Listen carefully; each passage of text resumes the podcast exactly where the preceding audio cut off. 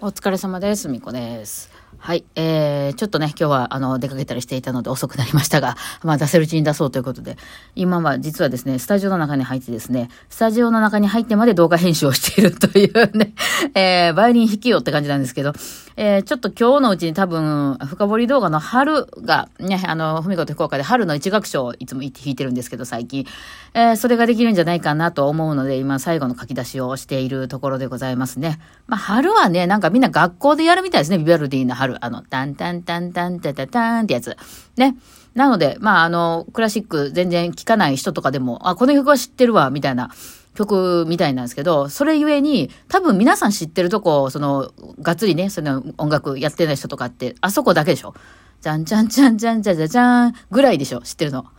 なんか、そうそう3、8小節ぐらいだけじゃないですか。ね。で、途中からはそのソロのバイオリンが入ったりしてすごく難しかったりするんですけど、まあその辺も、ちょっと解説をしたりしてて、えー、ね、そうそう、うちの子供がそれをね、今日私昼間にそれを家でずっとやってたから、あ、それ学校で習ったわ、とか言って、あ、そうかなるほど、学校で習う感じなんっていう曲のイメージないなと思って、まあ、うちの子はね、全然クラシックとか知りませんので、うん。で、あの、思ってて。で、私はって言うたら、やっぱりその、仕事でむっちゃ引くよなっていう、あの、まあ、やっぱね、そんだけ一般の人が知ってることが多いから、あの、なんか弾いてくださいっていう時はやっぱね、こういうの弾いとくと、これとか、まあ、G 線上のアリアとかですね。まあ、そのあたりを弾いとくとですね、なんか、わあ、バイオリンだ、クラシックだ、みたいなんで喜んでもらえるというね、あの、いわゆるもう、ポピュラー化したクラシックというか、もうこれ弾いときゃ OK! みたいな、なんかクラシックっぽいもん弾いてほしくて、あんまり細かいことわからない人がいっぱいいる場所では、とにかく春弾いときゃ OK! みたいなところがあって、よく弾くので、まあ、とにかくその、ななんていうか、あま、な、素人さんじゃないな、なんていう、その、えっと、入門、クラシック入門みたいなコンサート。あの、クラシックのコンサートでもね、あの、いわゆるガチコンサートと、あと、ある、あとはそういうのも聞いてみたいなっていう人の、その、あんまり普段そんなんばがっつり聞いてない人に向けてのコンサートとかが分かれてるんですよね、結構ね。で、その、ガガチめのコンサートっていうのは定期演奏会とかあって、オーケストラのあのコンサートとかって毎月あって、えー、それの、あの、もうそのね、一年分とかまとめて買ってくれはる人もいたりとかしてね、ファンの人とかはずっと。まあそういう人たちは、あの、分かってますから、その学習館で拍手しちゃダメとか、その拍手も、あよかったからってすぐ終わってバーってすぐ拍手しちゃダメとか、そういう、ブラボーはブラボーマンの人たちが言うからとか、そういうのはちゃんと分かってはるんですけど、やっぱまあね、その、そういうのあんま普段来ない人は分かんないですもんね。そういうのどういうふうにやったらいいのか。で、で日曜日のお昼とかにやるで、しかも名曲コンサートみたいに名前がついてるやつは、大体こう、あんまりそういうの慣れてない人が来たりするんで、まあこれだからオタク、オタク文化と一緒よね。オタク文化の、その、いわゆる、にわか、相手の、あの、コンサートなのか、本当のそのマニアックな、もうその、このアニメは、あの、初めの頃からガンダムは一番初期から全部見ていますみたいなタイプの人か、最近の声優さんから回ってきたにわかファンですみたいな感じ感で分かれますよね。大体そういうのは敵対関係でありますよね。その一番初めからのファンの人たちと、そのにわかのファンっていう人たちは、ね、あれ、今なんかセイントセイヤの映画やってるらしいんですけど、あれはちょっとなんかその昔からのファンの人はなんか致命的なダメージを受けるっていうふうに聞いてるんで、ちょっと逆に見たいけど、私はあんま知らないんですけど、あの、ピンクの子が好き。だけど、だけど、まあね、今あの、マリオがね、始まったから、マリオがすごい楽しいらしいんでね、まあちょっと行けたら行きたいんですけど、まあちょっとね、ゴールデンウィーク混んでるしなー、みたいな感じで、ね、え、まあ考えてるとこなんですけど、あそのビオルね、春ね、うん、でも私、ビバルディの春といえばね、あのー、まあ、さすがにね、春、うん、あんまりやらないんですよね、オーケストラのコンサートで。っていうのも、うちが行ってた、私が行ってたオーケストラっていうのは、すごい大、大所帯の、あの、いわゆる、一番大きな、なんか、あの、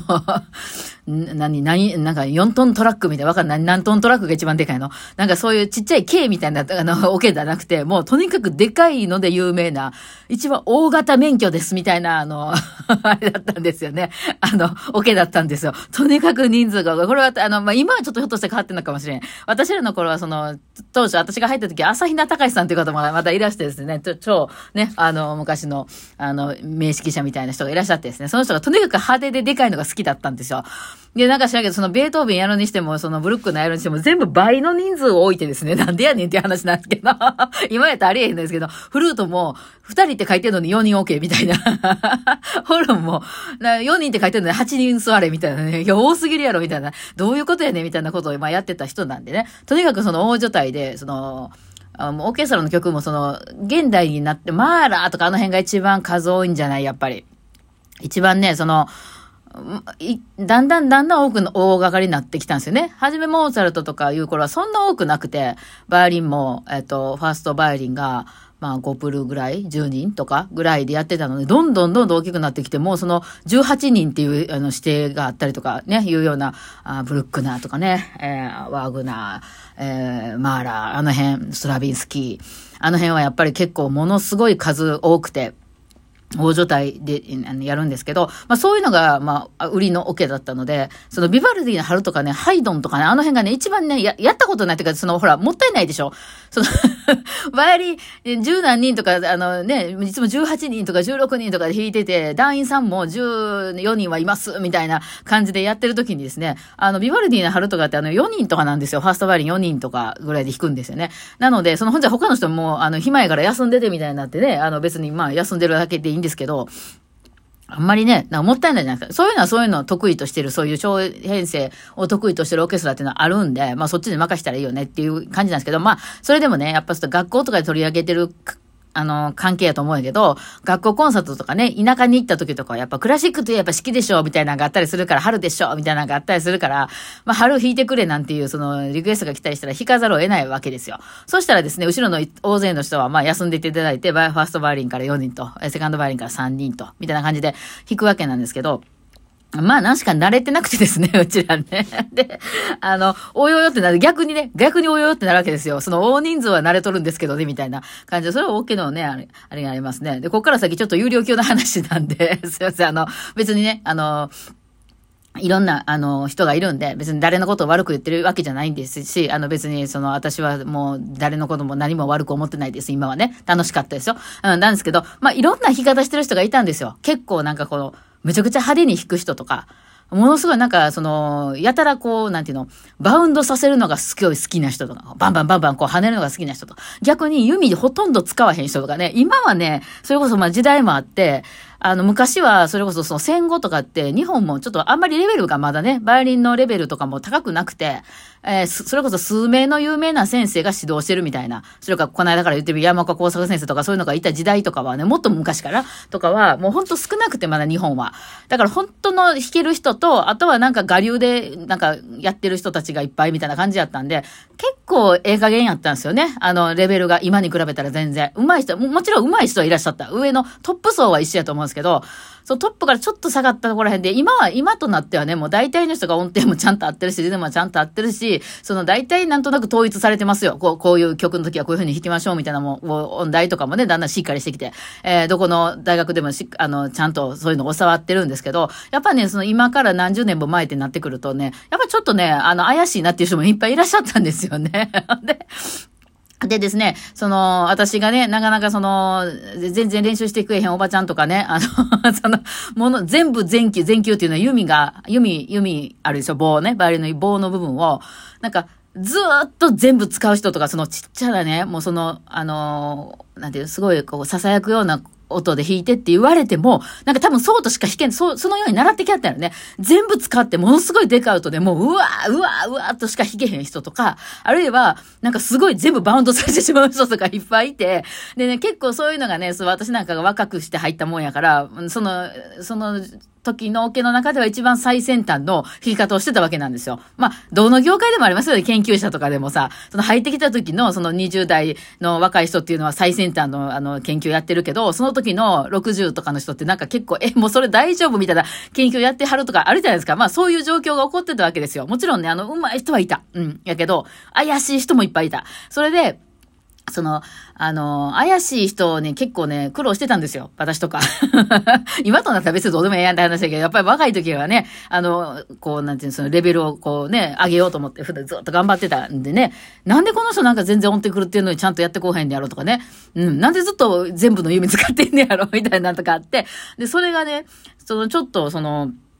前の、一番、あの、トップの人とかはね、上手い人が座ってたりするんですよ。で、トップの人とかに相談してもね、なんか私だけが文句言ってるみたいな感じに、まああれは言わなくてよかったんですけどね。なんか私がとにかく文句若い子が、なんか、あの、文句言ってるみたいになってたんで、なんかそれが悔しかったんで、なんかその折り番係っていうのがあるんですよ。その曲をね、例えばその10何人もいてる団員さんがいてる中で4人しか出番がないってなった時は、まあ順番制になってるんですよね。えー、この間あの人、あの、休んでたから今回出てもらおうとかいうのを、その一番なんか若い子がやってたんですよ、それ。うん。私が一番早先に、最後に入ってきて私の番になったんで、えー、まあ順番にこうノートにちゃんとつけてて、この人この間休んだから今回出てもらおうとかいうのやって、で、その一番やばそうな おじちゃんとおばちゃんを、えー、コンサートマスターが前に二人座ってるんで、あと二人、四人なんでね、バース、ファーストバリュー4人なんで。